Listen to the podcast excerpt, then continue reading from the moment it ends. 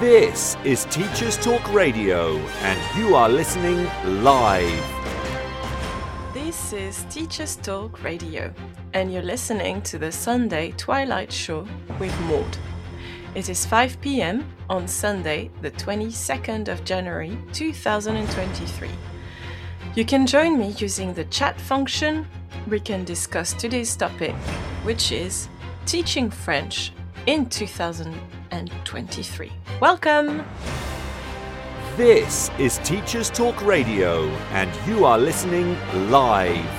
Tune in live at ttradio.org or to join in the conversation, download the Podbean app and search Teachers Talk Radio. Follow the hashtag TTRadio. Tune in, talk it out with Teachers Talk Radio.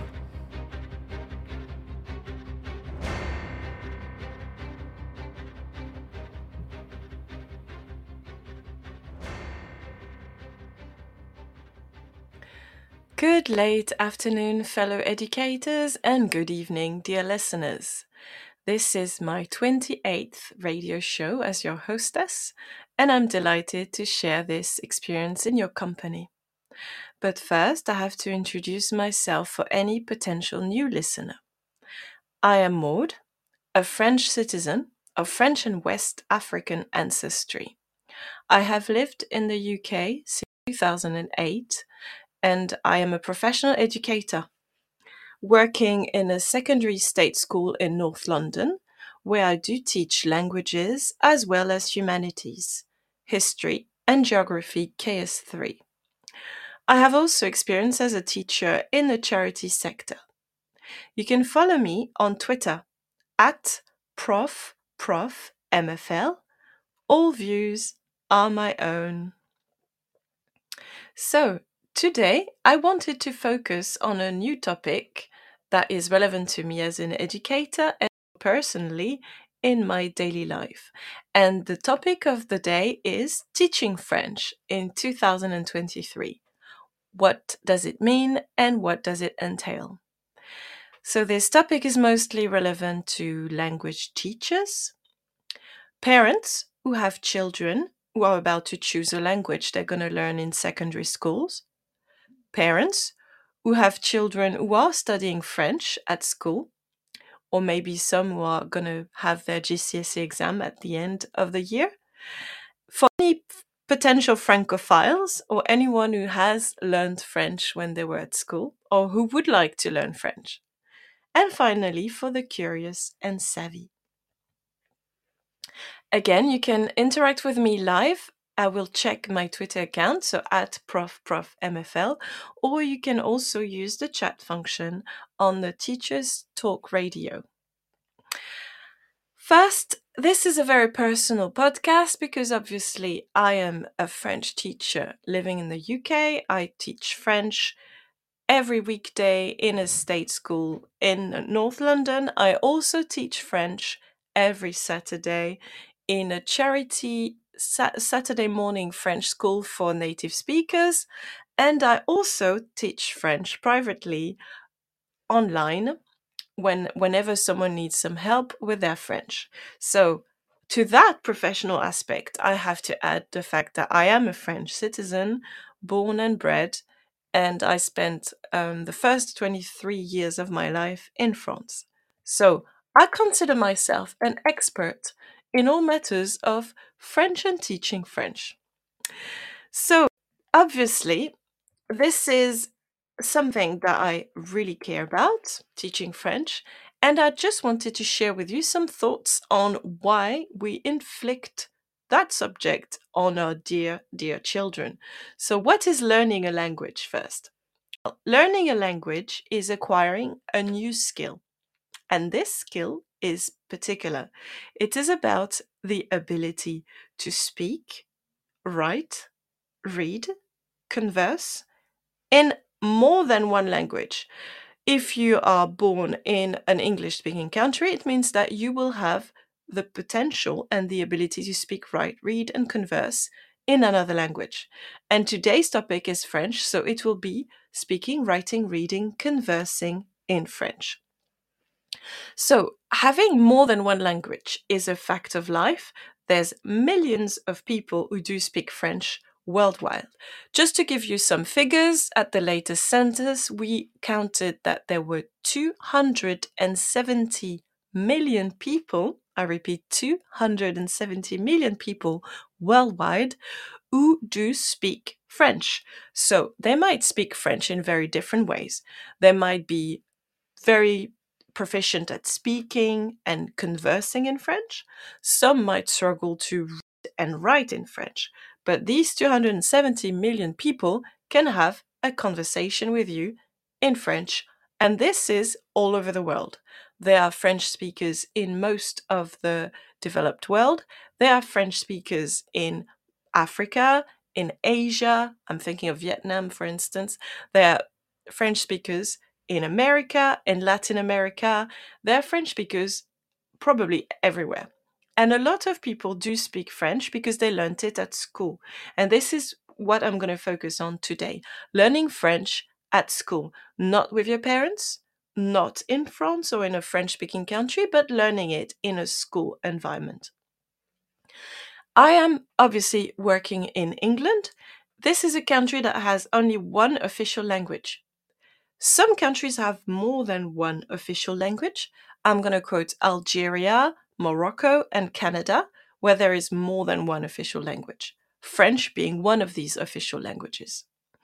But in many other countries, such as France, Russia, and Germany, there's only one official language.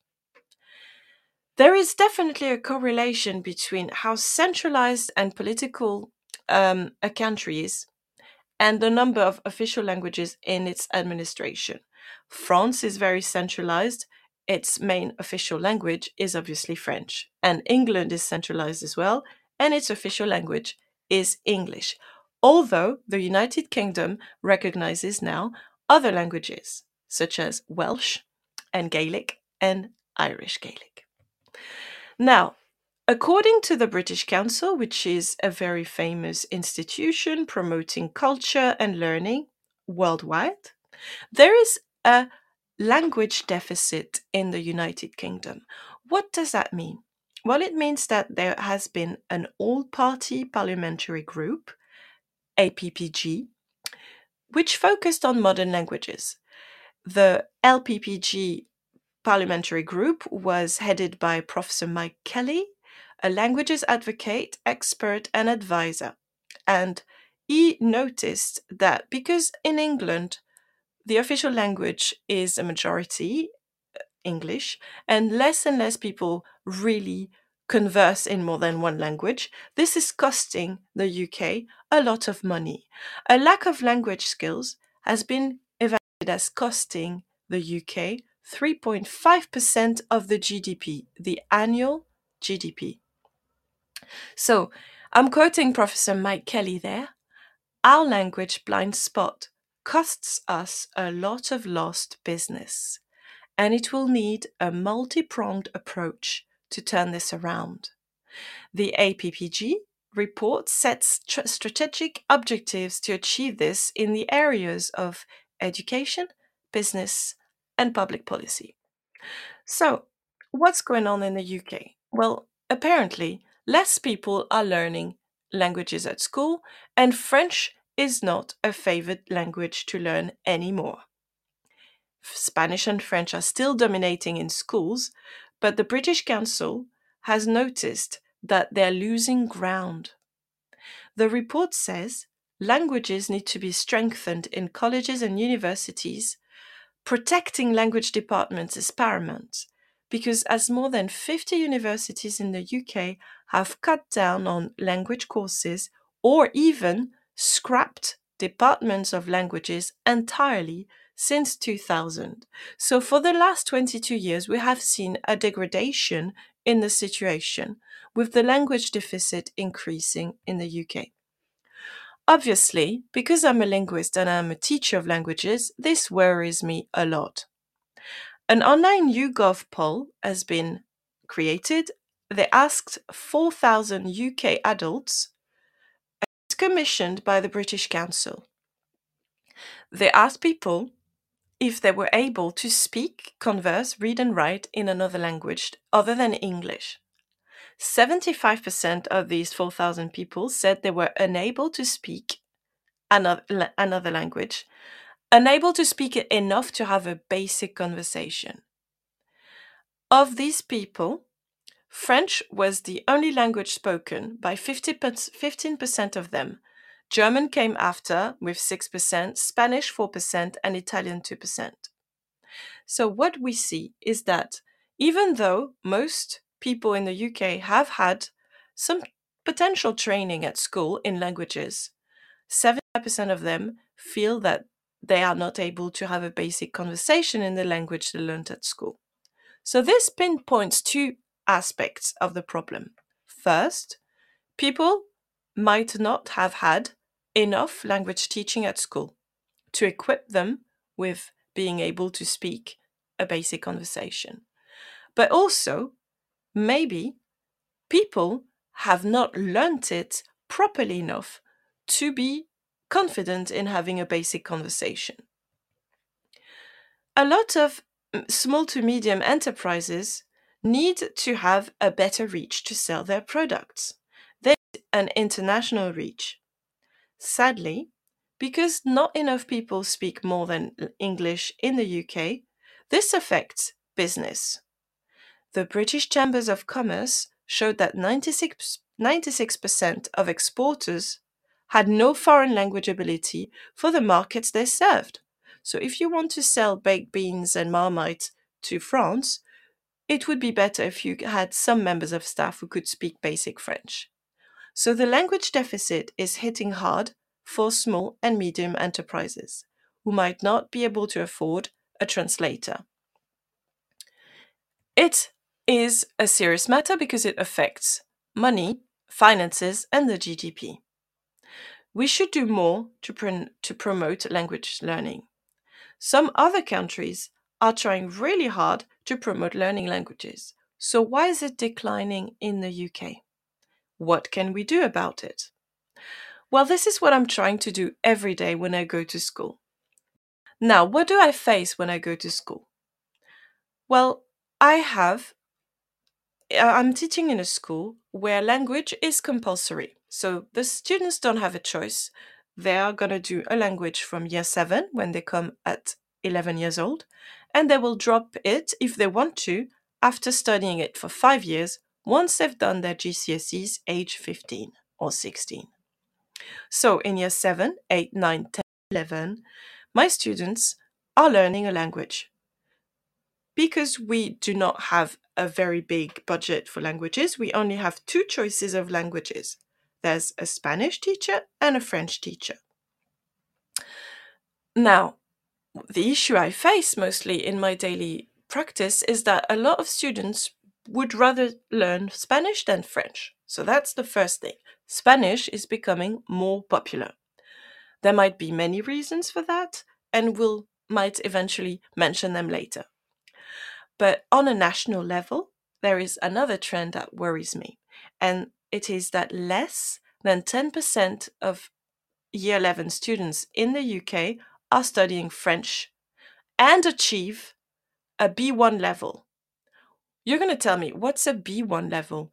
Well, a B1 level is described as a level that allows you to have a basic conversation and read or little in French. This is a level that is used by the European Frame of Reference for Languages. Short for, I mean, CEFR is the acronym. European Frame of Reference for Languages. So, this 10% of UK students age in year 11 who are able to have basic French, they are the lowest proportion of any other European country. So we're not doing well in teaching French and we're not do- doing well at learning it if only 10% of year 11 students can have a basic conversation. Figures from the Department for Education show that languages are badly affected in recruitment, which means there's not enough teachers and there's not enough French teachers. This show is brought to you in partnership with John Catt Educational, a leading publisher of books, directories, educational guides, and magazines specifically aimed at forward thinking schools in the UK and beyond. Have you checked out their latest releases? Don't miss out! Visit johncattbookshop.com to explore their full range of titles and advance your own professional development today. Happy reading! This is Teachers Talk Radio, and this is Teachers Talk Radio News.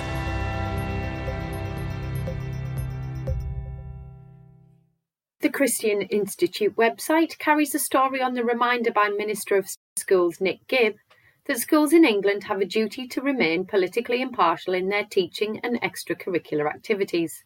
The guidance was published last year, but Mr Gibb was responding to MP Miriam Cates' references to a YouGov poll, which appears to reveal that the majority of UK children are being taught political ideology as fact, and he issued the reminder.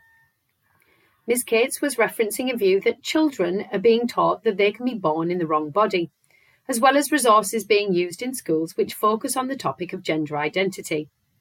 The DFE guidance comes as Scotland attempts to introduce new legislation on gender recognition, which is opposed by Westminster. The guidance states that schools should not, under any circumstances, work with or use materials produced by external agencies that take extreme political positions.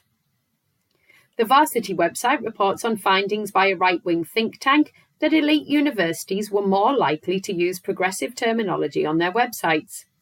Cambridge tops the table in the Radical Progressive University Guide, although the think tank Civitas does not appear to see this as a positive. Varsity highlights comments reported in the Daily Mail, which warned that half of our universities peddle their woke agenda to students. The think tank generated the findings after exploring university websites and news reports, looking for a series of key phrases including trigger warning, white privilege, and anti racism. Those with high incidences of key phrases were at the top of the table. Varsity acknowledges a view that Cambridge's political culture is to the left of the national one, but also highlights key figures in academia who fe- feature prominently in the conservative press. It's hard to stay away from politics as announcements of strikes continued late last week. The TES reports on the continued deadlock in Scotland, whilst the Evening Standard covers talks between ministers and unions in England after the NEU confirmed strike dates for the coming weeks and months. These strikes are set to impact schools in England and Wales, although the BBC further reports on talks in Wales. Its news website reports that teachers and school leaders have been offered a one off payment by the Welsh Government, similar to that offered to health workers, although unions have already said that the offer is not enough. Scottish media outlets have also carried a story about what it describes as fears about violence in schools. A clip, now widely shared on social media, shows an altercation between two students and that took place on the same day a male pupil was left unconscious following an assault. Whilst Police Scotland have said it's investigating both incidents, it has sparked debate on the state of behaviour in schools, particularly as such incidents have featured in headlines before. The Scottish Government has previously stated they're investing an additional £15 million this year to enhance capacity to effectively meet the needs of young people, and that they were very clear that violence is unacceptable. In further political news, the petition put forward by three men known as the Three Dads Walking will go to Parliament. The men, who all lost daughters to suicide, want to get suicide prevention on the school curriculum. The petition they set up now has more than 155,000 signatures, which means that it will be discussed in Parliament after previously failing to be heard. Finally, more than 20,000 defibrillators will be sent to almost 18,000 state funded schools by the end of the academic year. It comes after the government committed to ensuring there was a device in every school last year. The rollout comes after campaigning from the Oliver King Foundation and its founder, Mark King, whose son died at 12 from a cardiac arrest while swimming at school. Guidance to support schools has been created, including awareness videos. And Education Secretary Gillian Keegan praised the work of the Oliver King Foundation and described the rollout as a huge milestone. Mr. King stated, defibrillators save lives, and that he hoped that families do not have to suffer the heartbreak of unnecessarily losing a child. This is for our Ollie. This has been your Teachers Talk Radio News with Joe Fox. This is 2 Minute Tech with Steve Woods, your tech briefing on Teachers Talk Radio. Hello, a while ago I asked you what is your go to piece of tech? This week I had the pleasure of talking to Ian Kenyon, CEO of Wirral Respite and Alternative Provision, also known as RAP for short. So, Ian, what is your go to piece of tech in your setting? Thanks, Steve. In our organisation, we are absolutely embedded in sharing our information and our data via the cloud. And there's loads of software out there to do it.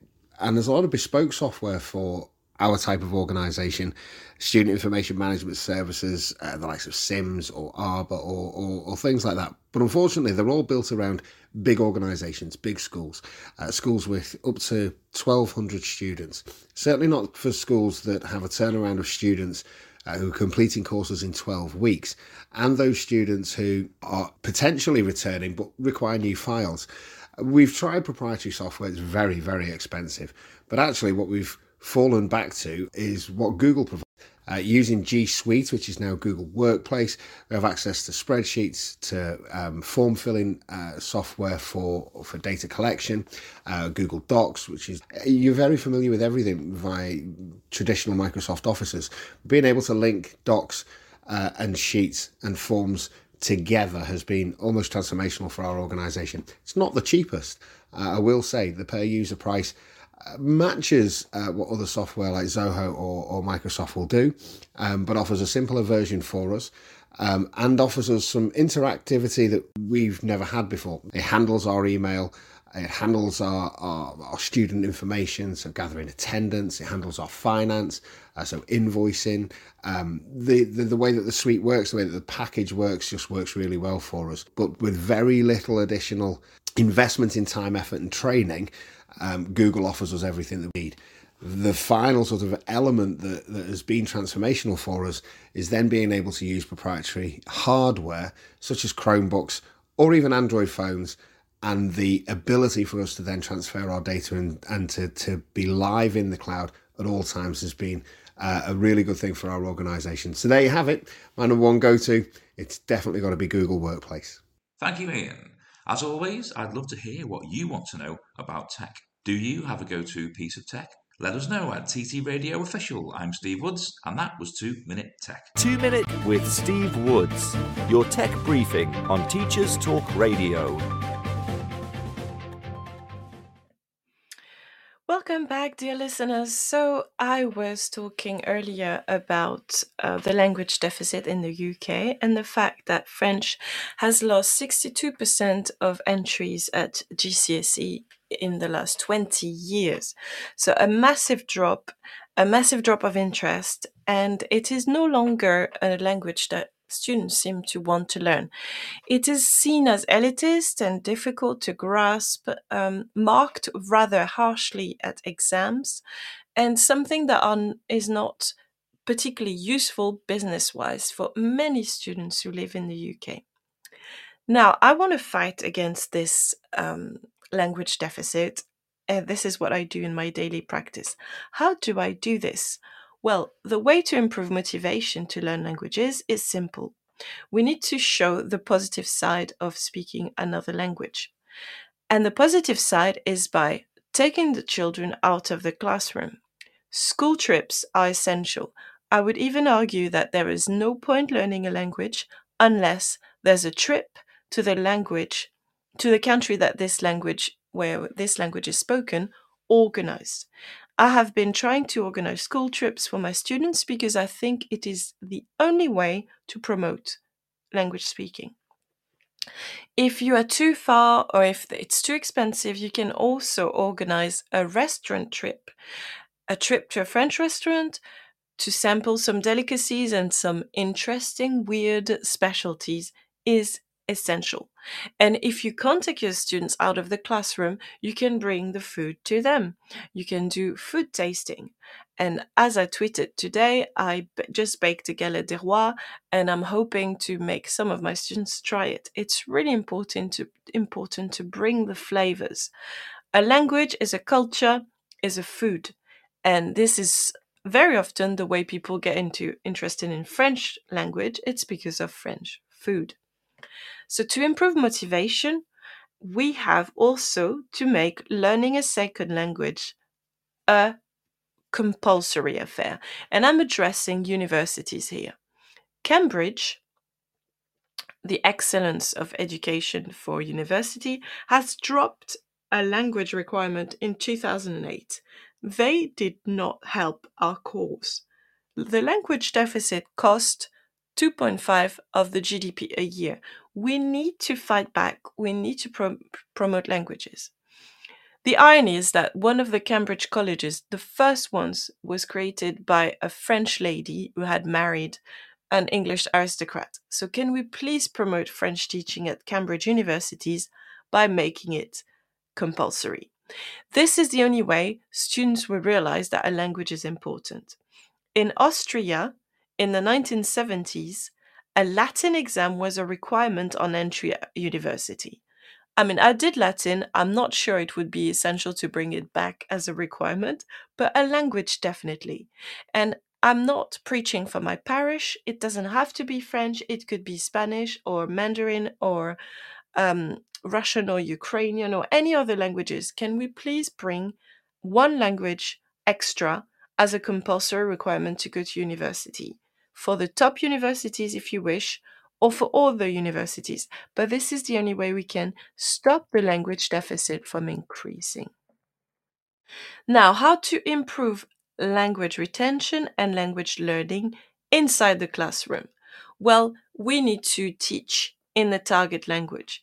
In Luxembourg, which is a tiny, tiny country in Europe, uh, continental Europe, they learn history in Spanish or French in maths or maths in French, I should say, or any other languages. So the language is not the object of study, it is the vehicle to study another subject. And this would work. You can teach French while teaching history, as well as you can teach history while teaching French. This is actually another way of making language learning popular. I always try in my lessons to bring some historical knowledge. The children love history because the children love a story. And if you present history as a story, they will be mesmerized. When I tell them about the French Revolution, when I tell them about um, when we sold Louisiana Territory to the American government, when I tell my students about um, the Se- Second World War, about the Commune in Paris, their eyes are just focused and they're listening. They pay attention. They love a story. Why not use more content, historical content, cultural knowledge in the French lessons? Also, in it is maybe unpopular, but in some Irish schools in Dublin, um, there are private schools that are only teaching Irish. Um, the language English is banned, so the students are not allowed to speak in English. They have to speak in Irish. So I'm thinking, why don't we try a ban of the superior, the imperial language English when we're learning the language in the lesson. And I know it sounds controversial, but we should also go against that predominance of English because it has too much power at the moment. And if we focus on target language, we might reverse this situation. Languages have not been compulsory in England beyond the age of 14 since 2004, and we see that it's created a language deficit. It's time to fight back. Now, I'm not saying that just because I want to justify my pay. I do think it's important to learn more than one language. As Nelson Mandela said, if you talk to a man, in the language he understands, that goes to his head. But if you talk to him in his own language, that goes to his heart. After the Brexit referendum in 2016, this created a chasm. England is quite a divided country now. Not as much as America, but it is very divided. If we promote language learning, we will promote the European ideal of building bridges. This stems from Victor Hugo's vision of the United States of Europe. We need to go against xenophobia, we need to go against um, separatism. And at the moment, we are in a very dangerous situation. If you stick to a very insular vision of the world, we are not going to give the best education to our children. So, I have made a list of all the negatives of, learning to speak a language, not just French, because I want to acknowledge the difficulties. I know it costs a lot of money. If you have a French department, you're going to need French teachers. You're going to need to buy resources, either books or print resources from the internet. You're going to have to organize uh, maybe having a French assistant or visit the country, and you're going to have to buy maybe food or um, material that is written in French. So I understand there's a financial cost. Now, I understand that learning a language is time consuming because it's not just the lessons. Your students and your children have to spend five minutes a day, two hours per week minimum, practicing that language. There's tons of applications and a lot of resources online, but it still has to be timetabled and the children have to make the effort of doing it daily. So there's a time cost.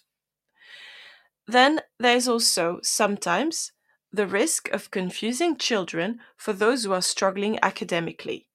If you're struggling with English, you're going to struggle with French for sure.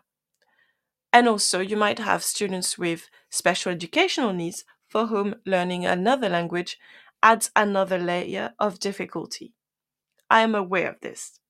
But we also need to have targets that match the child's ability.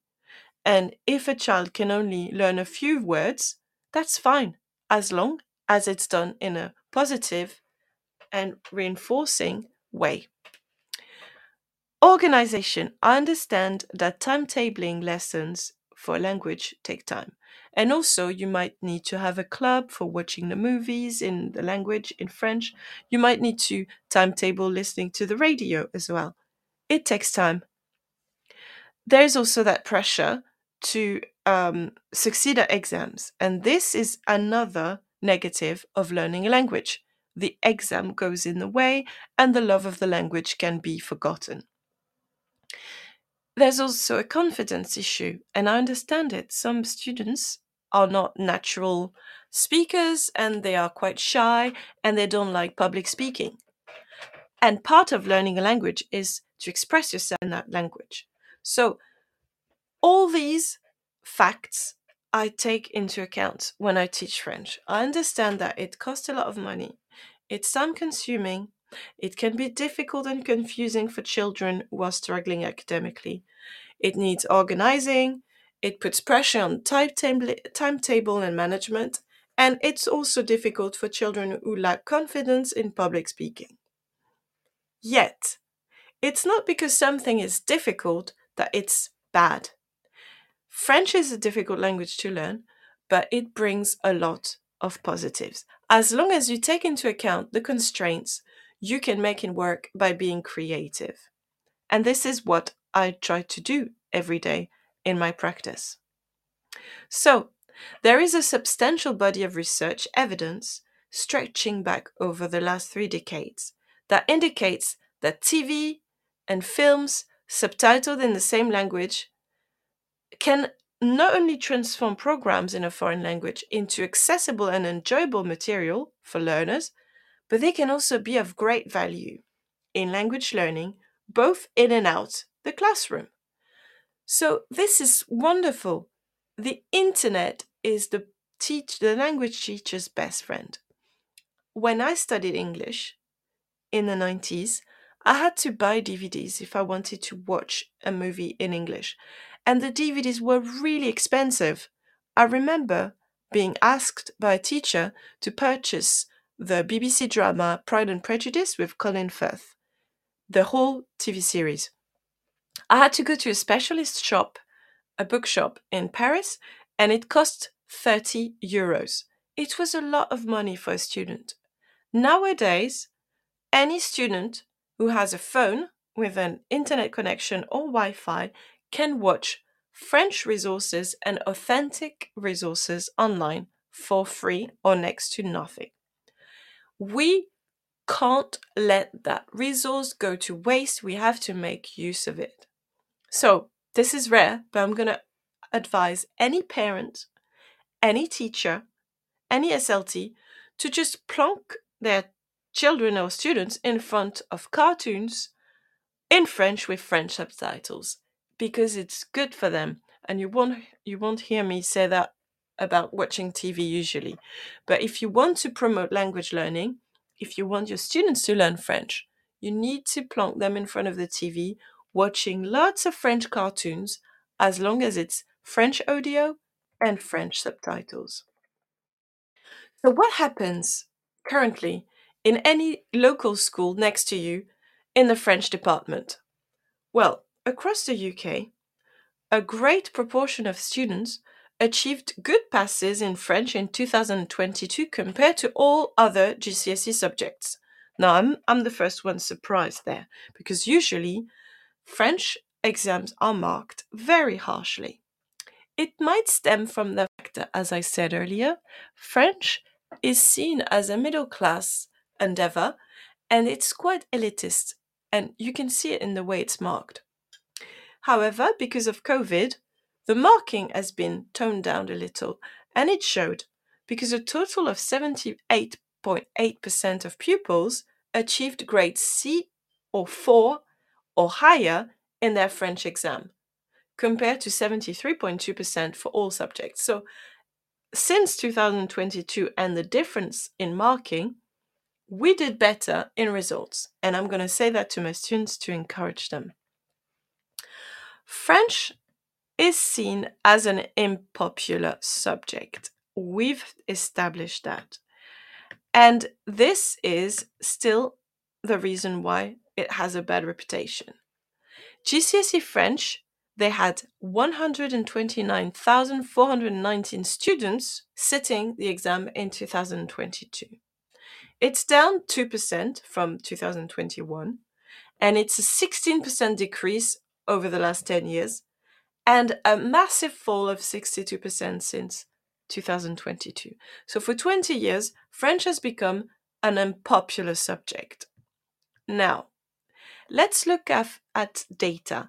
If you check the website FFT, ffteducationdataLab.org.uk, you will see that GCSE entries in French from 2016 to 2022 have dropped, but they have also remained quite stagnant, which is better than keeping the drop.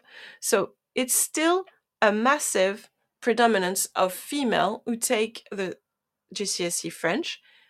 A lot of girls enjoy languages comparatively to males. There was 75,000 girls who took French for GCSE against a little bit more than 50,000 for boys. Now, if we look at the all students UK wide, their selected grades in uh, French, you have very few got more than seven in their grades.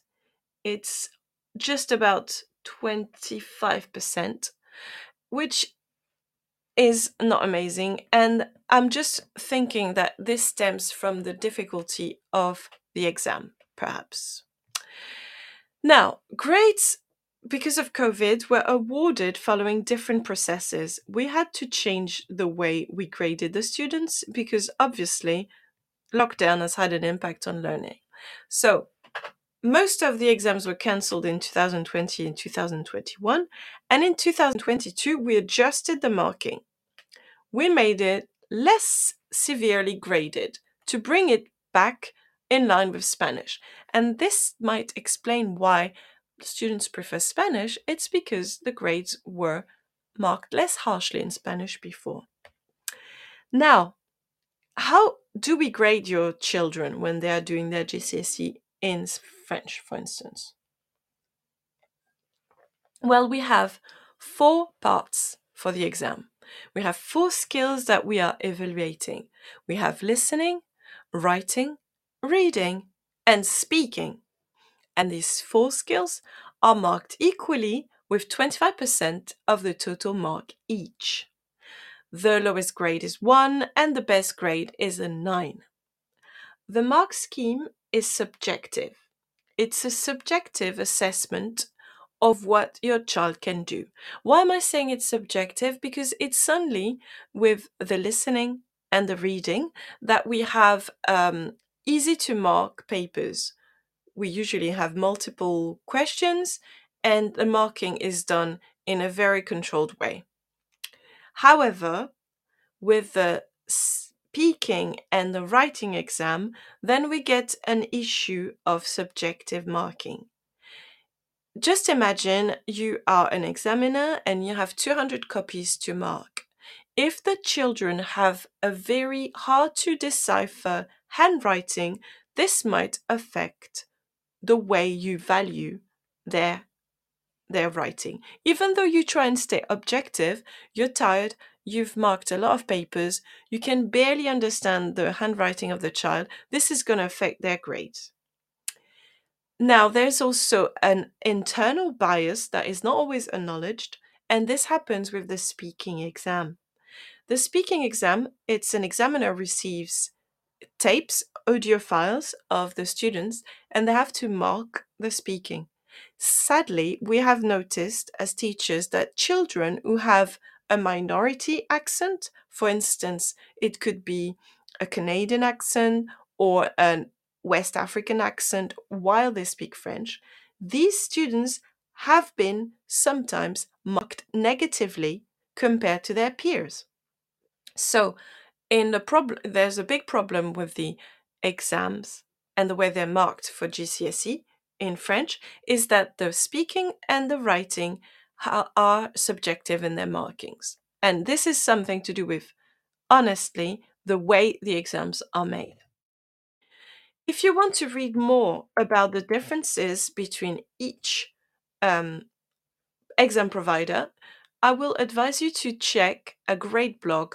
It's Senor Cordero, so Senor S E N O R, and Cordero C O R D E R O. He's got a great blog on WordPress. So Senor Cordero on WordPress. He's comparing the two providers. So in the UK, we have two exam providers. We have one which is a charity, AQA, and we have another one which is a business. So um, AQA is a not for profit, and Pearson Edexcel is a business. Pearson is an American company. AQA and Edexcel are providing exams. Now, they're pretty similar. It's again these four skills listening, speaking, writing, and reading. The marking is pretty much the same. The only differences are in sometimes the marking scheme, one has more multiple choices than the other. I have to insist on the fact that multiple choice marking is more objective because there's no doubt for the examiner.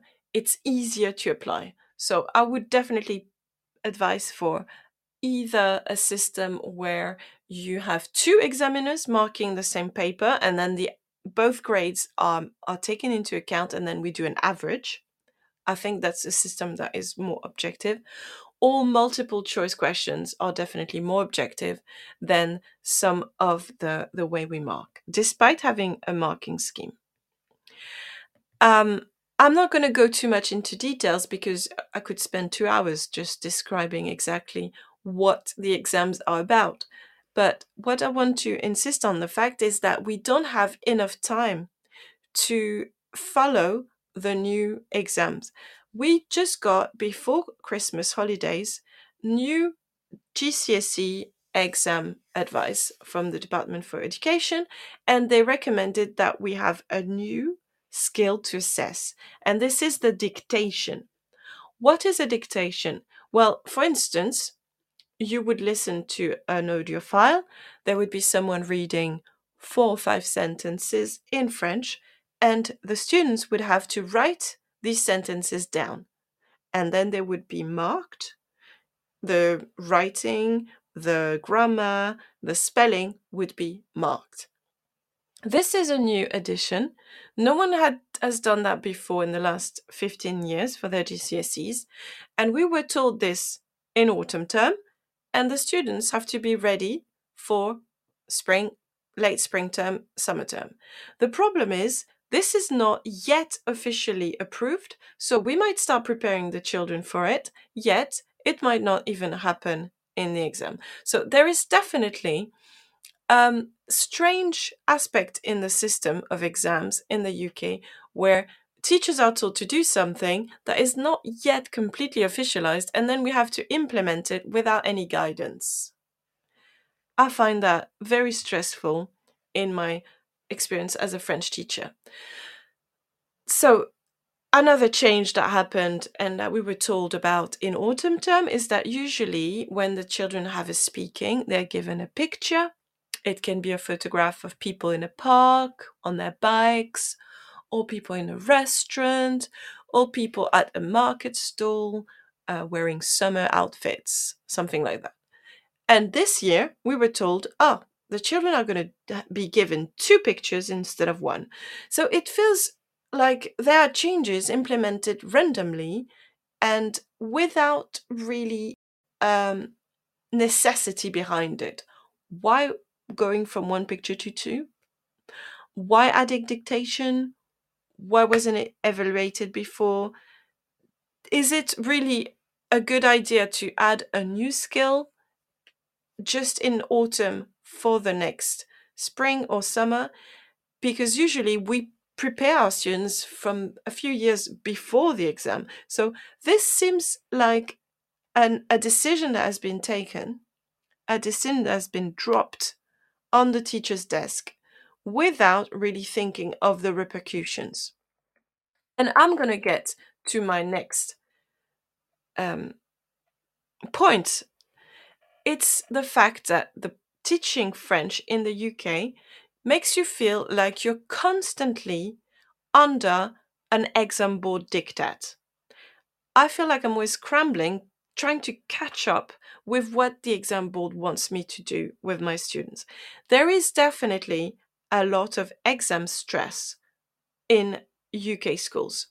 We are constantly thinking about what are the children going to do for their exams what are their grades going to be because teacher pay also is influenced by the grades that the students have, which I find quite perverse. I'm used to my French centralized system where teacher pay depends on experience and um, assessment, the assessment of the teacher's quality of teaching. Whereas in the UK, if the students are not doing well at their exams, apparently it is definitely directly the teacher's fault and their pay should reflect this. I sincerely disagree because I do think that the results of the children depend on socio, so, social economical factors, on poverty, on access to financial, social, and cultural capital. That is not the responsibility of of the teachers, sadly. So, first, I denounce the fact that teachers' pay should be linked to students' grades. Then, I do struggle under a lot of exam diktat to the point that I have to engineer my lessons so that they fit the exam tasks to the point that I take away a lot of very motivational and interesting aspects of teaching.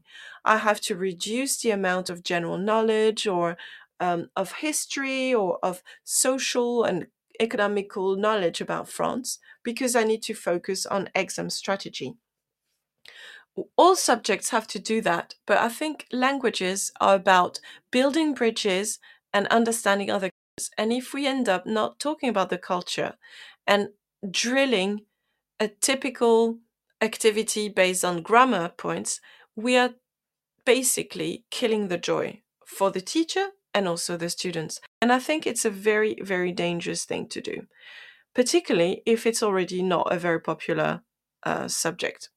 So, in your French department, you're going to have students and teachers who are f- suffering because of a lot of exam stress. You're going to end up having teachers who are privileging learning by heart instead of working on skills and abilities. We are not going to have enough time and resources to practice speaking with 30 students in a class. So, if students want to achieve a, a very good grade from 7 to 9, it means they have to pay for private tuition on the side, which increases inequalities. And then in my daily practice as a French teacher, I have to deal with lack of motivation from the students and a big, big lack of parent support. I'll give you an example. I was in the hall. It was a parents' evening for KS4 students, so it's year 10 and year 11 students, the ones who going to have the exams and the ones who should be really prepared and who should be pushing themselves to be able to get very good grades. So I was in that room and I saw many of my students walking past my table where they should have come and talked to me and I should have given them advice and, and tips for their success, but they didn't come and stop because for them, French is not important. So instead, they went to talk to the English teacher, the maths teacher, and the science teacher. The core subjects are seen as the only ones that are valuable. So I do feel like that motivation, like that is obvious amongst the students, is reflected with the parents. And the parents do not support languages because they don't see the point of their students or their children learning a language. And I find that really sad because learning a language is good for the brain, it's good for the morale, and it's good for friendship, and it's good politically. So the fact that parents don't want to even know what's going on in the French classroom is disappointing. But I want to salute the parents who came and talked to me. I've, I really enjoy talking with them. So, what makes a French teacher's heart tick in a French department? Well, I'm going to say it's a very personal vision of it, but I think it's shared by many French teachers. We love sharing knowledge about our culture, about our language, and about French people in general. We love sharing anecdotes about civilization, um, history. We love preparing cultural lessons. We love our students to discover French ways, to discover about French food. We love bringing authentic materials. We love making them listen to French music video clips, learning French song, cooking. We love taking our students on museum visits. This is what makes a French teacher happy. We like also when the students are surprised, enthusiastic, ask questions, um, want to know funny anecdotes about living in France, are curious, and desire to visit the country. So, this is what makes us happy and what makes a French lesson fun. But what makes the morale go down for French teacher? As I said, well, Brexit in 2016 made us really, really, really sad. Xenophobia and biased, prejudiced views on French culture make us really sad. Exam pressure puts a lot on our shoulders, but also we are given sometimes meaningless tasks by senior leadership management that really do not help students to learn French and are taking a lot of time. And this is draining for the French teacher in the French department. Parental disengagement as well. And on the on the student side, the fact that homework is not done or done carelessly, the fact that the subject is seen as a waste of the of the student's time, and the fact that grammar is seen as just an obstacle and not something to wonder about and to discover and to just look at. That lack of curiosity is what makes the French teacher have a difficult time. So, what is my method when I face this adversity? Well, I work in an inner city London school with children who are not always interested in learning, who are not always keen on discovering other things. So, what do I do to make my French lessons as best as they can be? Well, in order to support that incremental aspect of French learning, I do work on repetition and drilling a lot. And to make this palatable, I use a very reassuring lesson format. I have many students with special needs and they benefit from a tested lesson format that is repeated over the year where they feel like they know what to expect.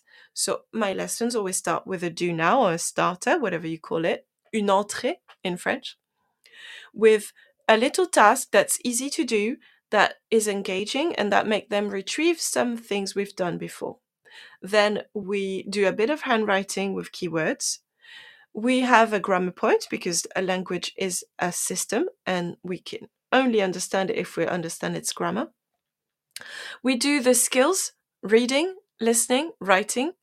We practice speaking. We use classroom French. We eat, we ask each other questions in French. If they need something, if they need a glue stick, if they need a new book, if they need help, they need to ask me in French. And we've repeated these questions together. I try to use exam strategies from very early on. With my year nine, we practice picture description and we practice translation because I know two years down the line, they will have to do that for their GCSE. But in order to make these lessons fun, I use singing. Singing learning songs and lyrics is an important way of learning vocabulary. We all did it when we were little. When we learned our mother tongue, we used nursery rhymes. Same thing in French, we use nursery rhymes. In order to support my students and make sure they're progressing, I check their books at every lesson and I mark their homework religiously. And I keep track of who doesn't do their homework and I send emails to their parents telling them, Your child hasn't done their homework. A child who doesn't do their homework is a child who is not going to progress. Because incremental learning means you need to practice every day. You need to retrieve, you need to repeat again and again until it's written in stone in your mind. It's an image, the stone, isn't it?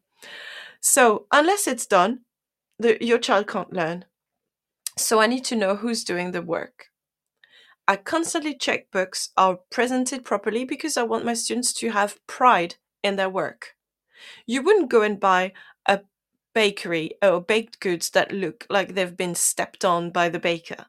Same thing with the books. We need to take pride in our appearance and the appearance of our belongings and the appearance of our work. I have to be a hawk in my classroom. I call it having the piercing eyes. I'm always scanning the room, making sure everything is done properly, making sure no one's being violent, making sure no one's littering, making sure no one's is doing something they shouldn't do. And because my students know I'm the hawk and I'm always on the lookout, they tend to follow and have a better behavior. I'm trying to be consistent in my French lessons and I'm trying to spend more time on behavior management. Sadly, sometimes and I think the parents would be shocked to know that we spend most of the lesson on behavior management.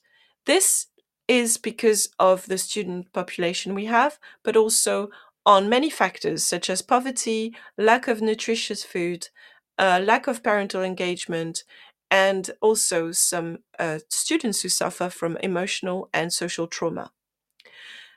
I'm being honest, it is a very difficult task for teachers' behavior management, but it is essential to establish a good lesson. I mentioned that I'm also teaching privately. My method with my private students is different because they're all high achievers and they're motivated. So, with my um, students who come for extra sessions, whether it is um, done on a voluntary basis, because I do that with my students at my school, they come after school and they do a little bit of French with me, or whether it's my private students with whom I teach online, I always provide them with extra exam papers. I give them tailored feedback on what they're doing well and what they're not doing well and why they're not doing well. I practice a lot the exams so that they are confident they know what to do. And I give them tips on how to deal with panic, anxiety, and uh, blank mind because that happens. Sometimes your mind just switches it off, and you need to have a few tools to get out of your toolbox in order to overcome that uh, mind freeze. And with my high achieving students, I give them difficult sentences and idioms to remember in order to show off their skills. I'll give you an example of a sentence I give them for their GCSEs. It's a sentence that has two subjunctive tenses. Afin que je réussisse, il faut que je fasse mes devoirs. In order to succeed, I have to do my homework.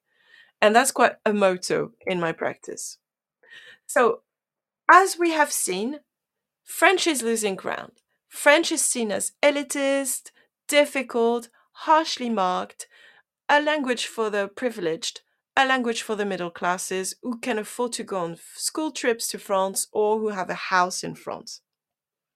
And yet, I am hopeful that I can promote French by using food culture, by using history, by using social and general knowledge. I'm hopeful that I'm going to motivate my students by showing them that if you're self disciplined, if you're self motivated, if you're a hardworking person, you can find pleasure in learning. So I'm hoping that this exploration of the difficulty of learning French and teaching it has given you some idea of what we face in the classrooms in the UK at the moment and that if you're a parent, you feel more equipped to understand what your child is facing in a French classroom. Remember, the internet is a wonderful tool. The internet goes in the teacher toolbox as one of the best tool to overcome the difficulty of learning a language and promote this building of bridges between nations. I'm going to leave you with the news. I hope you found this interesting and helpful and I wish you a lovely week, dear listeners. Thank you. This show is brought to you in partnership with John Catt Educational, a leading publisher of books, directories, educational guides, and magazines specifically aimed at forward thinking schools in the UK and beyond. Have you checked out their latest releases? Don't miss out! Visit johncattbookshop.com to explore their full range of titles and advance your own professional development today. Happy reading! This is Teachers Talk Radio, and this is Teachers Talk Radio News.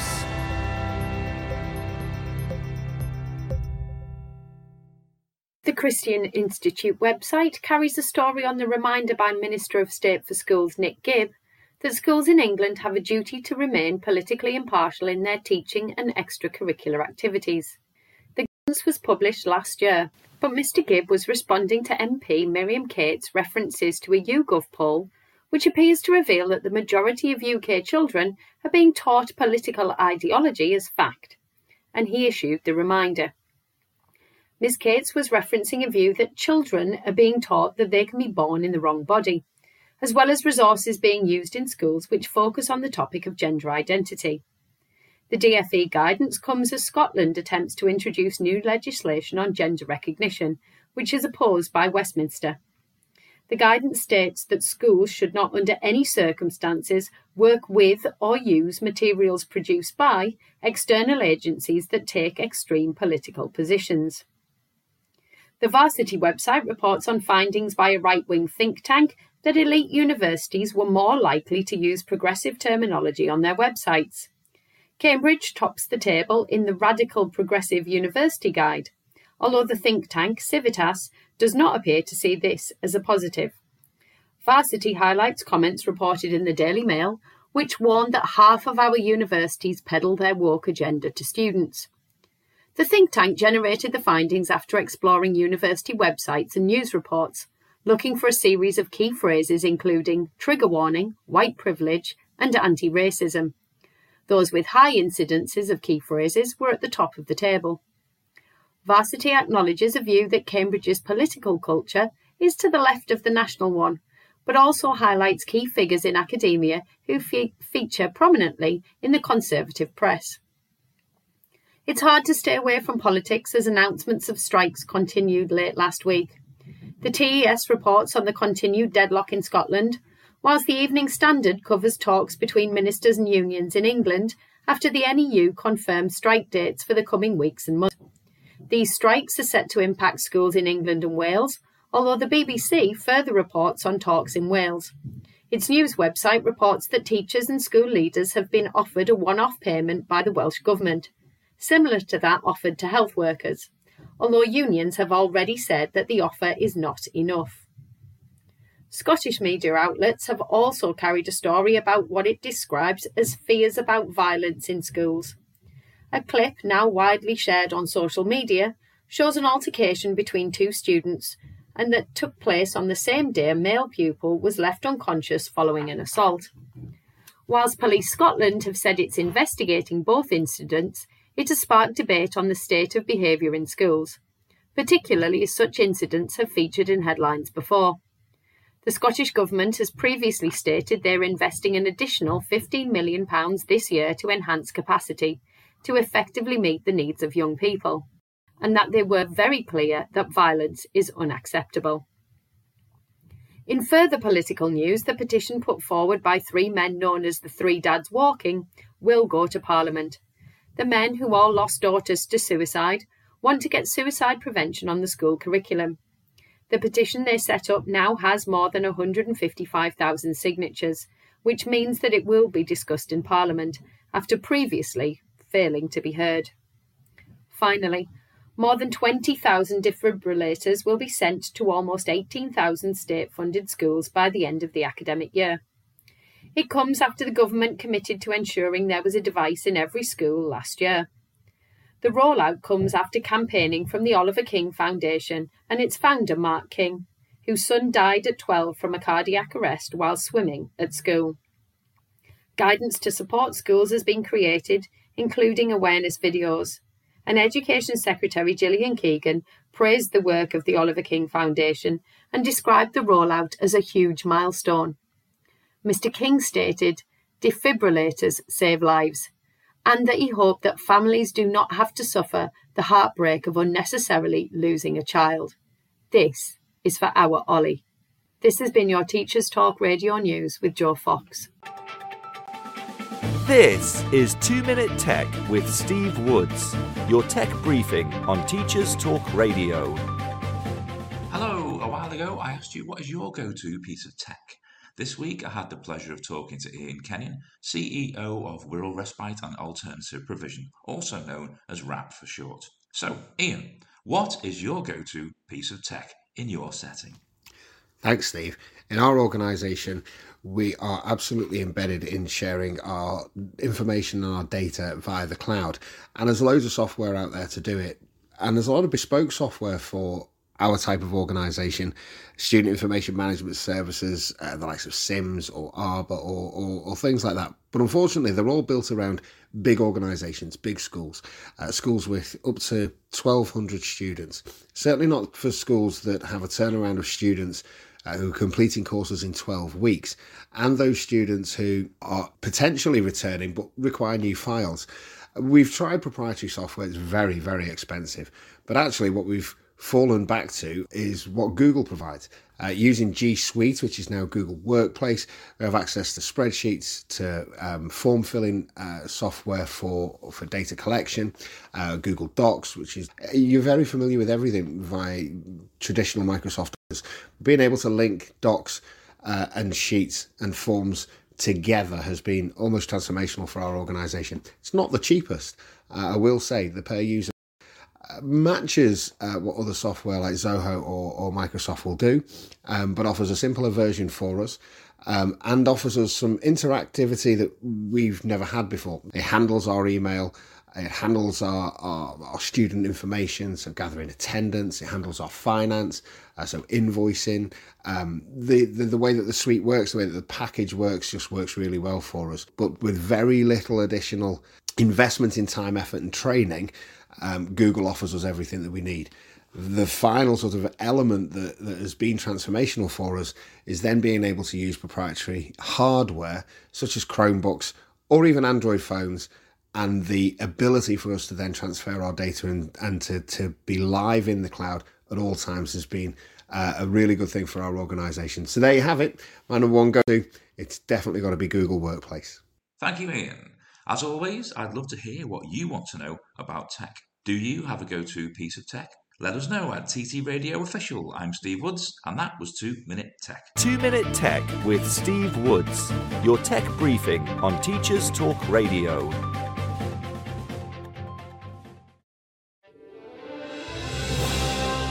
You've been listening to Teachers Talk Radio. Tune in live and listen back at ttradio.org.